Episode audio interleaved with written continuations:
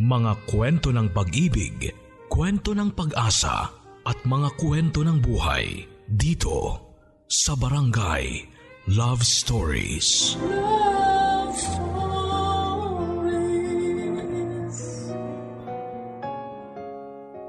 Mga kapuso, sa isang pirasong tsokolate ay magsisimula ang forever ng dalawang tao. Kaya nga kayang maging kasing tamis ng tsokolate ang pag-iibigan ng dalawang bida sa ating kwento. May chocolate ka ba sa iyong cabinet o sa iyong bag o sa ref na malapit sa iyo? Kunin mo na yan para gawing dessert para sa matamis nating kwentuhan ngayong araw at sabay-sabay tayong mangarap na balang araw ang kwento nila ay maging kasing tamis ng kwentong niluluto sa atin ng Diyos. Atin na itong pakinggan sa mga kwento ng pag-ibig, buhay at pag-asa sa nangungunang Barangay Love Stories. Dear Papa Dudut, Habang namamalengke ako ng pang isang linggong supply namin ng pamilya ko, ay napadako ang aking mga mata sa isang candy shop sa kanto Maraming tao ang nagkukumpul-kumpul dito. Karamihan ay mga kabataan na nahihilig sa mga matatamis o kaya naman ay nahihilig na iregalo sa kanilang mga nililigawan. Napangiti ako. Naglakad patungo dito. Tulad ng mga taong nandito ay mahilig din ako sa mga sweets. Mahilig ako papadudod sa tsokolate. Lumingon-lingon ako sa mga estante at nagbabaka sakaling nandito ang paborito ko at hindi nga ako nabigo. Nandito ang choknat na gusto ko. Paboritong tsokolate ng mga kaedad kong lumagpas na sa kalendaryo ang edad. Walang masyadong pumapansin dito. Naunawaan ko naman sila dahil halos kabataan ang mga nandito. Mas pinipili ang galing abroad na mga chocolates pero hindi ko ipagpapalit ang nakamulatang kong tsokolate na ito. Hindi lang dahil sa ito ang nakamulatang kong panlasa, kundi dahil dito nagsimula ang love story ko. Ako nga pala si Aling Alicia. Ikikwento ko sa inyo ang tamis ng pag-iibigan namin ng asawa kong si Julio o si Mr. J na mas pinatamis palalo ng tsokolating ito. 1992 papadudot. Ito ang taong kailanman ay hindi ko makakalimutan dahil dito ko nakilala si Julio, ang asawa ko. Sa iisang university lamang po kami noon pero magkaiba ng kurso. Pero sa iisang building lamang kami pareho. Naalala ko pa, kwento niya sa akin mula noong makita raw niya ako sa isang fair namin sa school ay na love at first sight daw siya sa akin. Mula noon ay madalas na akong inaabangan niya kung saan man ako mapadaan. Pero ni minsan ay hindi siya gumawa ng paraan para makalapit sa akin dahil nasa dugo na raw nito ang pagiging torpe. Kaya naman na kontento na lamang ito sa mga ilang segundong sulyap. Madalas akong tambay sa benches mula sa fountain kung saan ay nagbabasa ako ng mga paborito kong libro habang naghihintay ng klase. At dito rin niya ako nakikitang laging may hawak na tsokolate o kung anumang matamis na kadalasan ay binibili ko sa tapat ng university namin. Hilig ko kasi talaga ang mga tsokolate lalo na sa mga panahong stress ako sa school at sa bahay. Ito ang comfort food ko at hindi ko inaasahang pati ito ay mabibigyan ng pansin ni Julio. May pakulong event ang seniors ng mga mass communication students noon at syempre nag-participate ang organization ko. Buong araw ang event na ito at halos pati ang pagtungo sa CR ay imposible sa dami ng inaasikaso. Ito na rin ang kinuhang pagkakataon ni Julio para magawa niya ang kanyang ilang buwan ng pinaplano. Nagpunta ito sa aking locker sa hallway ng 6th floor kung saan ay madalas ay walang tao unless ay kukuha ka lamang ng gamit sa mga locker namin. Naalala ko sa kwento niya na nanginginig pa ito sa kaba at pinagpapawisan ng malapot na akala mo ay gagawa ng krimen. Walang humpay ang paglingon-lingon niya sa paligid at nagdarasal na sana ay walang makakita sa kanya. Nilabas niya mula sa bulsa ng kanyang hoodie ang isang pirasong choknat at pinilas na yellow paper. Naglabas ito ng scotch tape at saka maingat na dinikit ng choknat at papel sa locker nito. Nang makontento nga ito sa kanyang pagkakalagay at nang masiguradong hindi na malalaglag ito ay dali-dali na itong bumaba ng hagdanan bago pa may makakita sa kanya. At sa pagkakataong ito ay napadaan siya sa floor kung saan ay andun ako at inaasikaso ang aming booth. Kapwa kami nagkatinginan sa hindi malamang kadahilanan. Tumakbo ito nang mapansin niyang napapatagal na ang tingin na naming dalawa. Nagtaka ako sa kanya at hindi ko pa siya noon kakilala at ito ang unang beses na napansin ko siya. Guwapo siya papadudod pero halatang may pagkatorpe. Nailang na lang ako at saka nagpaalam saglit sa aking mga kasama. Gusto kong bumili ng tsokolate noon pero kailangan ko pang tumaas sa 6th floor para kunin ang aking wallet sa aking locker. Habang papataas sa 6th floor ay mahina kong hinuhuni ang kantang kaba. Masaya ako sa araw na ito at pakiramdam ko ay mas magiging masaya pa ako. Nang makarating ako sa 6th floor ay dali-dali kong tinungo ang aking locker. Akmang bubuksan ko na sana ito nang mapansin ko ang nakadikit sa harapan nito. Napakunot noo ako at lumingon sa paligid. Sino namang nag-iwan nito? Hindi naman Valentine's Day para mabigyan ako ng ganito. Nang mga oras na yon syempre, hindi ko pa alam na si Julio ang nagbigay nito. Kinuha ko ito at saka pinagmasdan. Choknat? Natawa ako sa ideyang ito ang ibinigay niya sa akin. Marami nang kumakain ito sa aming university pero ni minsan ay hindi ko pa ito natikman. Binasa ko ang nakasulat sa pilas ng yellow paper. Hi Alicia, sana magustuhan mo ito. Alam kong mahilig ka sa tsokolate kaya naisip kong bigyan ka nito. Pasensya na, ito lang ang kaya kong ibigay sa ngayon. Love, Mr. J. Napangiti ako. Mr. J? Sino siya? Inulit kong basahin ang sulat niya at nagbabaka sakaling makilala ko ang sulat niya. At baka isa lang pala siya sa mga kaklase ko. Pero lahat ng kaklase kong mga lalaki ay hindi kagandahan ng sulat. Pero itong si Mr. J, ang linis. Nakakahiyang itapat ang penmanship ko sa kanya. Binuksan ko ang aking locker at nilagay ko sa loob ang yellow paper na ito. Kailangan ko pa ng masusing pag-iimbestiga. Kinuha ko na rin ang aking wallet para ituloy ang plano kong bumili ng tsokolate pero napatigil ako nang makita kong muli ang choknat sa kamay ko. Napangiti at tumingin muli ako sa paligid. Binuksan ko ito at saka dahan-dahang nilagay sa aking bibig.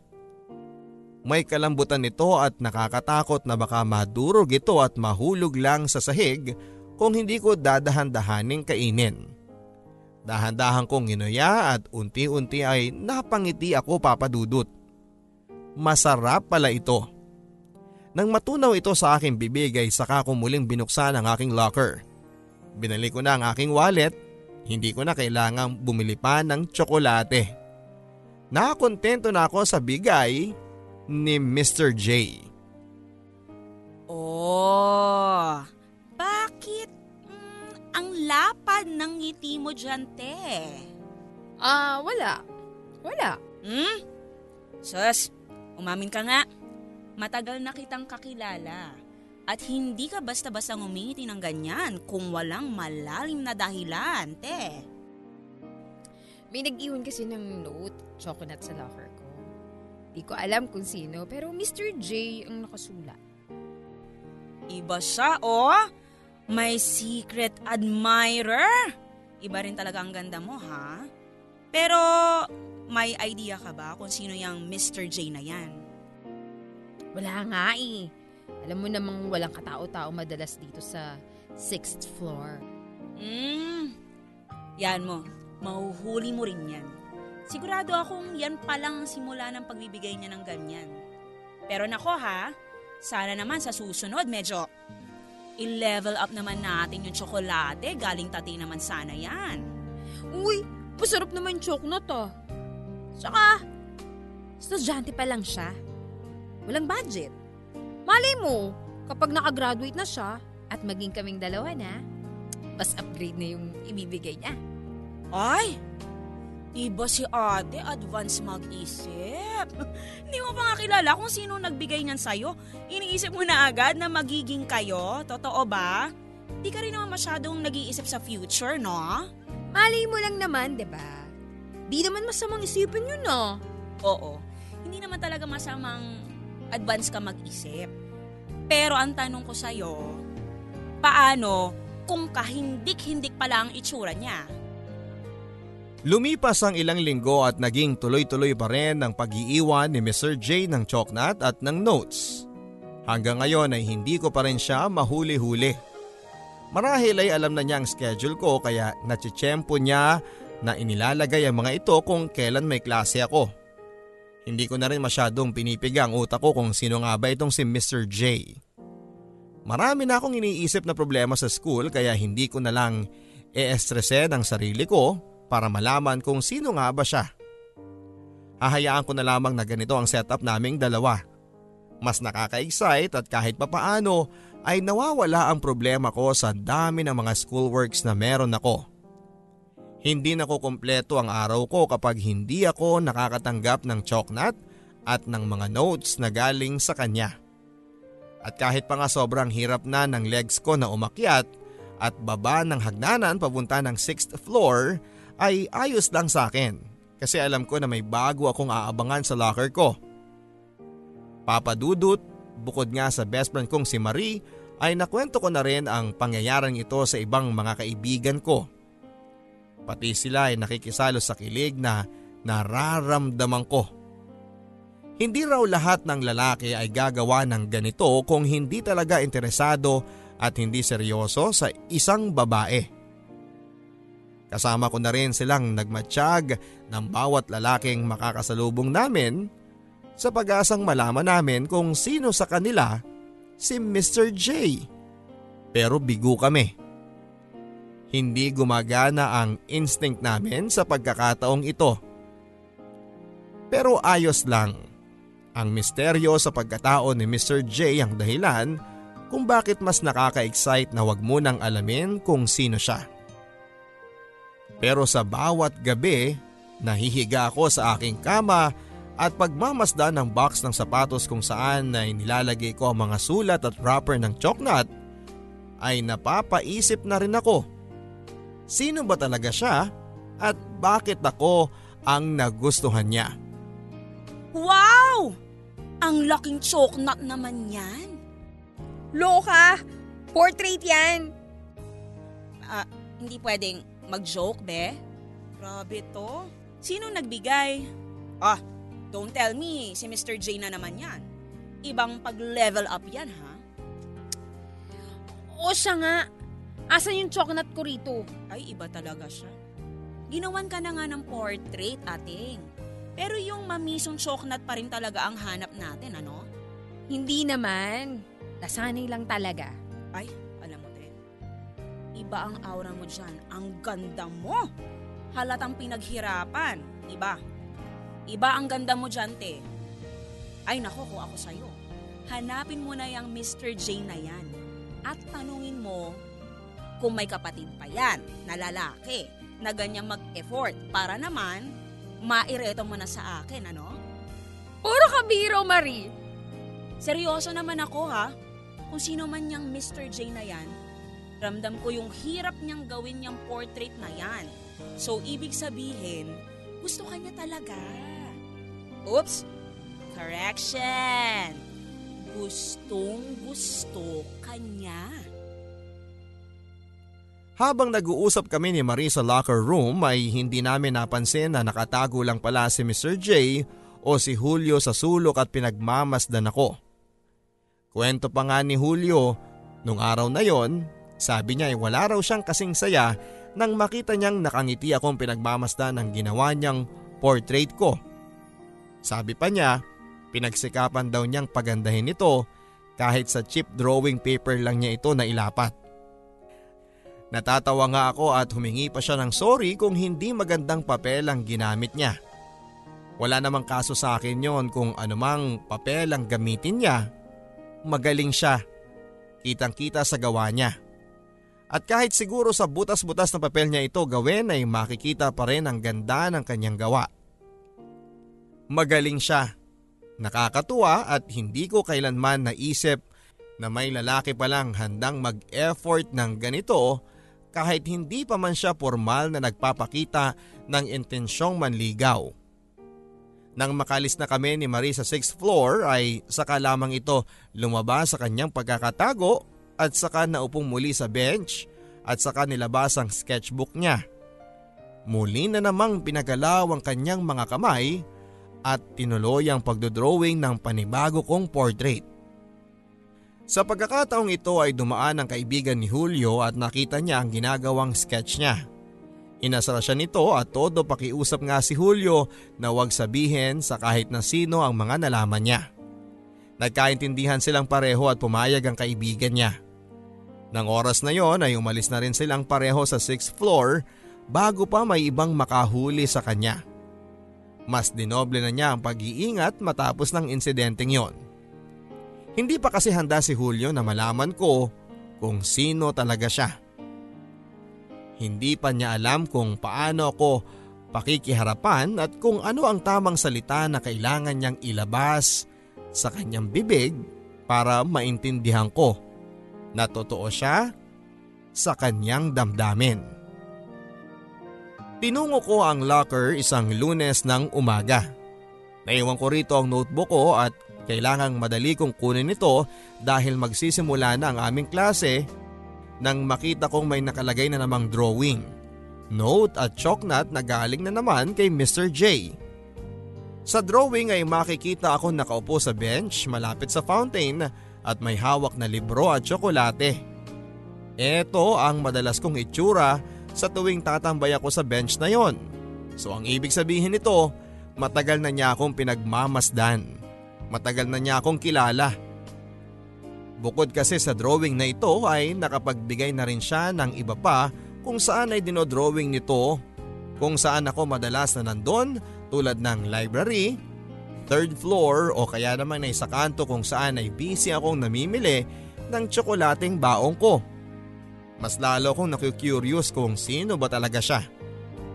Binuksan ko ang aking locker at saka kumuha ng one-fourth na papel Sinulat ko ang mga katagang Hi Mr. J, hindi ko alam kung sino ka pero salamat sa lahat ng efforts mo para mapasaya ako sa araw-araw na nagpupunta ka sa locker ko. Sana naman balang araw makilala na kita. Dinikit ko ito sa aking locker sa pag-asang makita niya ito. Pinagmasdan kong mabuti ang larawang ginuhit niya at napangiti ako. Buwaba na ako para tunguhin ang aking susunod na klase at dahil nga sa mga nangyari, nakalimutan ko ng kunin ang dapat kong kunin sa locker ko. Ang notebook para sa next class ko. Saktong alas 7 ng gabi nang matapos ang klase ni Julio. Kampante siyang umakyat ng 6th floor para mag-iwan muli ng portrait ko at syempre ng choknat. Alam niyang sa mga ganitong oras ay wala na ako sa building at alam niyang wala ng tao sa 6th floor.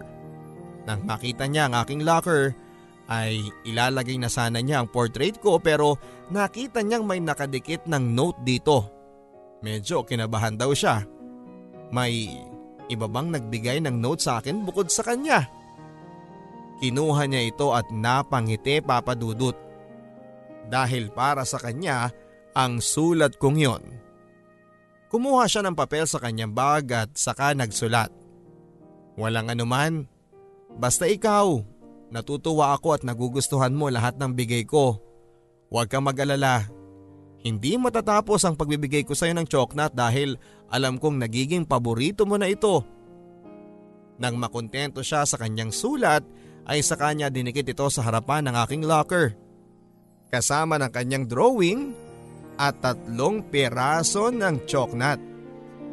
Maaga akong pumasok sa school hindi dahil may kailangan pang gawin sa aking mga klase, kundi dahil excited na akong malaman kung nakasagot na ba si Mr. J sa aking sulat kahapon.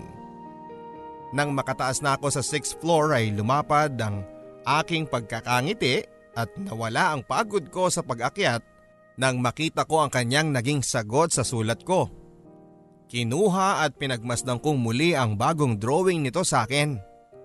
Nakakatuwa talaga papadudot. Maingat ko itong tinupi at nilagay sa aking notebook para maiuwi na mamaya at maisama na sa aking mga koleksyon na bigay ni Mr. J. Nag-iwan akong muli ng maiksing sulat sa locker ko. Ito na siguro ang magiging siste namin. Sa ganitoong paraan papadudot, magkakaroon kami ng komunikasyon. Pero bago ko man idikit ito sa aking locker ay narinig ko na ang kantiyawan ni na Marie at iba kong mga kaibigan. Kinuha nila ang sulat ko at saka malakas na binasa at tinuloy pa rin ang kantiyawan. Tinawag pa nila akong baduy at sobrang lola dahil ganito raw ang ginagawa naming dalawa ni Mr. J. Kibit balikat na lamang ako sa mga pang-aasar nila papadudot. Basta ako, masaya ako, masayang masaya. Sa mga sumunod na araw ay tuloy-tuloy pa rin ang aming sulatang dalawa.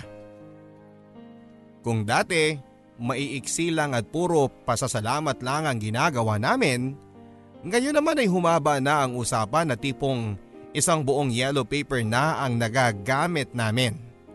Para kaming magkasintahan na magkalayo ng lugar kaya nagkakasulatan. Natatawa na lang ako pero nagustuhan ko ito dahil bukod sa kaibigan kong si Marie ay may napagsasabihan na rin ako ng mga nangyayari sa akin at kung ano man yung nararamdaman ko. Araw-araw bago ako umuwi sa bahay ay nagiiwan ako ng sulat at kinabukasan ay may sagot na kaagad. Marami na kaming napag-usapan papadudot. Alam na rin namin ang gusto at ang ayaw ng bawat isa. Nakakatuwa kasi pareho kaming nahilig noong mga bata pa lamang kami na manood ng student canteen at kung ano-ano pang mga 80s na palabas sa telebisyon. Pati ang paborito kong kantang kaba ni Tenten Munoz ay gusto rin niya. Sabi nga niya, crush pa niya ito dahil mahilig siya sa chinita. Nang sinabi nga niya ito ay natuwa ako dahil chinita ako. At noong sumunod na araw Nilagay nito sa locker ko ang isang tape kung saan ay nakarecord ang kantang kaba at may kasama pa itong lyrics at chords na maingat niyang sinulat sa mabangon na pink na stationery paper. Ibang effort na naman ito. Malinis ang pagkakarecord mula sa radyo ng kantang ito. Nasabi ko kasi sa kanya papadudot na wala pa akong kopya ng kantang ito. Humingi pa siya ng pasensya dahil nirecord niya lamang ito hindi pa raw niya kayang bumili ng mismong tape ng kantang ito pero pinangako niya kapag may budget na siya ay bibili siya ng tape ng mga kanta ni Tenten.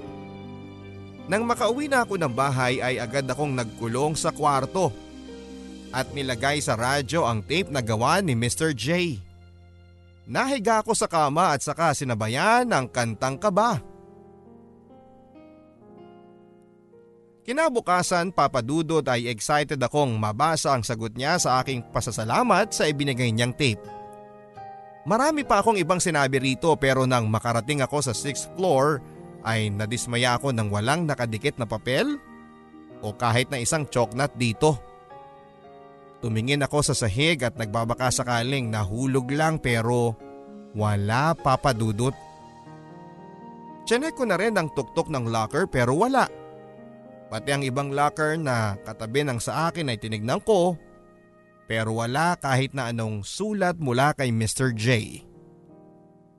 Aaminin ko na nakaramdam ako ng lungkot pero mas nangingibabaw ang pag-aalala. May nangyari nga kaya sa kanya na masama Wag naman sana.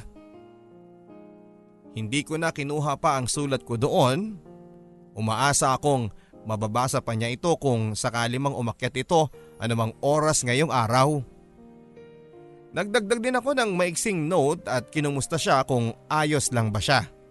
Pero noong bumalik ako doon matapos ang mga klase ko ay nadismaya akong muli nang makita kong hindi man lang nagalaw ang mga iniwang kong sulat. Muli ako nagdagdag pa ng isang sulat at nagbabaka sakaling mamayang gabi ay mabasa niya ito pero kinabukasan, pagpasok ko, wala pa rin nagagalaw sa mga sulat ko. At higit sa lahat ay wala pa rin itong sagot. Sa mga sumunod na araw ay ganun pa rin ang mga nangyari. Walang kahit na anong sulat mula sa kanya. Hanggang isang araw, tumigil na akong magsulat at tinanggal na ang mga nakaraang sulat kong nakadikit doon. Mahigit isang linggo nang wala kaming komunikasyon ni Mr. J at aaminin ko papadudot na nami-miss ko na siya. Iniwan na ba niya ako sa ere? Ang totoong dahilan kung bakit hindi nagpaparamdam si Mr. J o si Julio ay dahil naging busy ito sa exhibit ng final requirement nila bago graduate. Kailangan niyang ayusin yon para makagraduate na siya. Sari-saring artworks ang kailangan niyang maiayos at maisama sa exhibit. Yon ang naging dahilan kung bakit hindi siya nakakaakyat sa 6th floor para sumagot sa mga sulat ko. Sa kabilang building kasi ang gagawing exhibit nila kaya halos buong araw ay nandun siya. Wala na siyang oras para tumawid pa sa main building namin. Alam niyang nagtatampo na ako pero mas priority niya ang makapagtapos ngayon. Marami siyang pangarap sa buhay.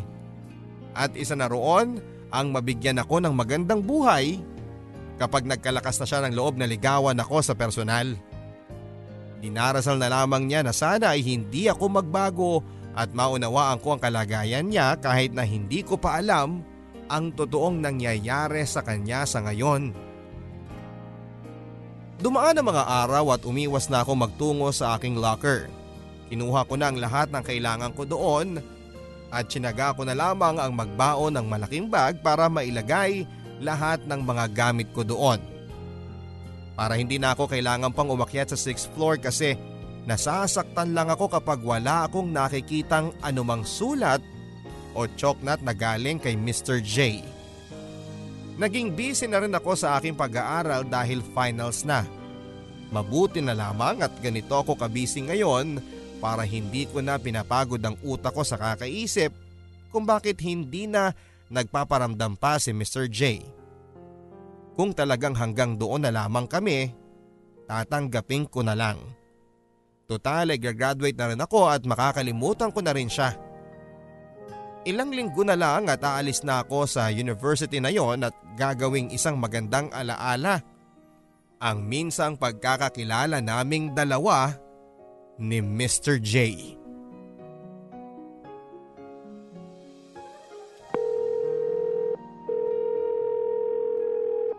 Hello? Hello, Alicia. Ready ka na ba mamaya? Pakidala yung tape recorder mo ha, at saka yung notes sa journalism. Pakidala kasi hiniram ni Jen yung akin eh. Anong ready ako? Para saan? OMG, Alicia! Nakalimutan mo na? Ngayong araw tayo magko-cover sa exhibit ng mga fine arts students sa kabilang building, di ba? Ngayon na ba yun? Hala! Nakalimutan ko! Bigyan mo ako ng isang oras. Mag-ahis lang ako. Yan kasi. Yan ang napapala mo kakaisip kung bakit iniwan ka sa ere ni Mr. J. Ewan ko sa'yo. Dalian mo ha. Oo na. Mag-ayos na. Kailangan pa bang mang-asar? Hindi naman. Medyo bothered lang kasi ako sa lungkot mo mula nung humintong nagsulat sa'yo si Mr. J na yan. Ayos ka na ba? Oo naman. Mag-ayos na ako. Ang sabi ko, ayos ka na ba? As in, ayos na ba ang feelings mo ngayon? Ah, ah, oo naman. O sige na, mag-ayos na ako. O sige, mag-ayos ka na. Isama mo na rin ayusin yung feelings mo, ha? Bye! Marami ng tao nang makarating siya sa kabilang building nila. Nalate siya dahil na rin sa tindi ng traffic. Nagsimula na siyang gumawa ng balita tungkol sa exhibit na ito kahit wala pa si Marie. Kailangang matapos niya ito ngayong araw dahil kailangan pa niyang mag-review para sa exams nila next week. Lumibot-libot na siya at pinagmasdan ang bawat artwork sa exhibit na ito. Muli na naman akong nalungkot dahil naalala ko ang mga gawang portraits ni Mr. J para sa akin. Mga drawing na hindi ko na mararanasan pang muli. Akmang isasara ko na sana ang notebook ko at hihintay na lang si Marie para ituloy ang gawa ko nang makita ko mula sa gitna ang isang pamilyar na gawa. Dahan-dahan akong lumapit at nang pagmasdan ko ito, sa malapitan ay nakita ko ang sarili ko. Nakita ko ang mukha ko. Ako ito. Tinitigan ko ang portrait na ito at umaasang namamalik mata lamang ako pero hindi. Ako nga ito. Sino naman ang gagawa nito? Sinipat kong mabuti ang portrait sa dulong kanan Nakita ko ang salitang chokdat. Lumakas ang kabog ng aking dibdib. Nanlaki ang aking mga mata. Si Mr. J kasi ang gumawa nitong portrait na ito. O baka naman nagkakamali lang ako. Baka humanga lang sa akin at ako ang naisip niyang gawing portrait. Pero hindi. Malakas ang kutob kong si Mr. J ito pero nasan siya? Hindi ko na alam kung ano pa ang mararamdaman ko ng mga oras na yon. Matutuwa ba ako dahil alam kong nasa paligid lang si Mr. J at maari ko na siyang makilala. Pero paano kapag nakilala ko na siya ng personal?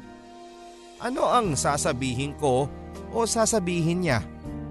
May masasabi kaya kami sa isa't isa gayong isang linggo na kaming walang paramdam? May karapatan ba akong kumprontahin siya kung sakaling magkaharap na kami? Magawa ko bang tanungin sa kanya kung bakit din hindi siya nagparamdam? Sino ba ako para tanungin yon? Ang daming tanong sa isipan ko na gusto kong mabigyan ng kasagutan pero mangyayari lamang yon kung makakaharap ko siya. Pero kung nakaharap ko siya, makapagsalita pa nga kaya siya. Lumingon-lingon ako at umaasang makikita ko siya kung sino man siya. Pilit kong hinahagilap ang mukha niya sa maraming taong nandon kahit na alam kong imposible ko siyang makita. Dahil hindi ko naman alam kung ano ang itsura niya. Nang makita ko ang isang lalaki na nagbabantay ng exhibit ay nilapitan ko ito at tinanong kung kilala ba nito ang gumawa ng portrait ko. Tinuro nito ang isang lalaki sa kaliwang parte ng exhibit. Nakatalikod ito at halatang busy sa mga hawak niyang papel. Kabado akong lumapit sa kanya papadudot. May mga salitang kumalat na sa isipan ko. Mga salitang hindi ko alam kung paano bubuuin para sabihin ang isang bagsakan kay Mr. J. Nang makalapit na ako sa kanya ay hindi pa rin natanggal ang panginginig ko pero nagawa ko pa rin siyang kalabitin.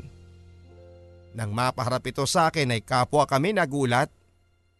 Nakatitig ito sa akin at alam kong siya yon dahil siya lang naman siguro ang lalaking titingin sa akin ang buong paghanga. Alicia? Gulat niyang sambit sa aking pangalan. Ako nga. Ako nga Mr. J. Hindi pa rin ako makapaniwala na nagkaharap na kami sa wakas ng lalaking halos isang taon ding nagdidikit ng mga notes, drawings at choknat sa aking locker. Sa wakas ay nakilala ko na rin ang lalaking araw-araw na pinapaalala sa akin kung gaano ako kahalaga at kaganda. Sa wakas ay nakilala ko na rin ang lalaking dahilan kung bakit unti-unti ay nagiging totoo na nga ang mga ngiti ko sa wakas ay nakilala ko na rin siya. Ang lalaking kahit sa simpleng choknat ay napaibig ako ng totoo. Hi Mr. J, asan ang choknat ko? Ito ang mga nasambit ko imbes na mga sari-saring tanong sa kung bakit hindi siya nagparamdam pa. Nagulat na lamang ako nang maglabas ito ng tatlong pirasong choknat na durog na sa kanyang bulsa at inabot sa akin. Pagpasensyahan mo na kung turog na yung mga yan ha. Kanina pa kasing umaga yan sa bulsa ko. Idadala ko sana sa locker mo pero naunahan mo ako dito. Pasensya na pala kung agad kong pinutol ang kanyang sana ay eksplanasyon kung bakit hindi ito nagparamdam. Niyakap ko siya ng mahigpit. Hindi ko na napigilan pa ang aking nararamdaman at wala na akong pakialam kung naghihiyawan ang mga tao sa aming paligid. Wala na rin akong pakialam kung puno na ng tuksuhan sa amin. Masaya ako at masayang masaya dahil nakilala ko na nga siya. Nakilala ko na ang lalaking nagpaibig sa akin sa Choknat. Nakilala ko na ang lalaking nagpaibig sa akin. 1998 nang magpakasal kami ng secret admirer ko na si Mr. J o si Julio sa totoong buhay. Hanggang ngayon ay may sulat at choknat pa rin akong natatanggap sa kanya. Pero imbis na sa locker niya ilagay, sa ref na lang namin kung saan ay nababasa rin ang dalawang anak naming babae. Gusto kasi ni Julio na maging consistent sa akin at higit sa lahat ay gusto ni Julio na makita ng mga anak namin ang sobrang pagmamahal niya sa akin. Para balang araw kapag nasa tamang edad na sila, alam na nila kung paano dapat mahalin at tratuhin ang lalaking pipiliin nila at pipiliin sila. Walang araw na hindi ko naramdaman kung gaano ako kaswerte na nakilala ko ang naging kabiyak ko na katulad ni Julio. Kulang ang araw ng pasasalamat sa itaas dahil hinayaan niyang makilala ko si Julio, ang lalaking nagturo sa akin ng tamang pagmamahal at nagturo sa akin kung paano nga ba dapat minamahal. Sana sa lahat ng mga kabataang nakarinig ng aming kwento ay maging inspirasyon niyo sana kami sa pagpili ng taong mamahalin.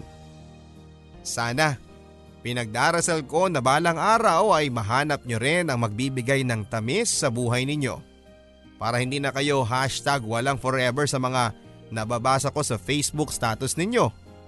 May darating para sa inyo Iba man ang maging kwento ninyo sa amin pero alam kong magbubunga ito ng matamis na samahan at pagmamahalan. Maraming salamat Papa Dudod sa pagbasa ng matamis kong kwento at matamis na kwento namin ng asawa kong si Julio. Nagmamahal ang inyong kapuso, Alicia. Ano nga bang magiging hashtag natin for today? Nako, hashtag forever. Totoo naman kasing may matamis na forever para sa lahat ng mga naniniwala sa pag-ibig. Para sa lahat ng naniniwala na balang araw, kapag tama na ang oras at panahon ay ibibigay sa iyo ng Diyos ang niluto niyang minatamis na love story mo. Sa ngayon marahil ay hindi pa yon matitikman. Pero konting hintay na lang. Hindi natin alam baka nakasalang na sa kanyang kawali ang twist sa love story mo. Konting hintay lang, konting bawas lang ng lasang ampalaya sa ugali.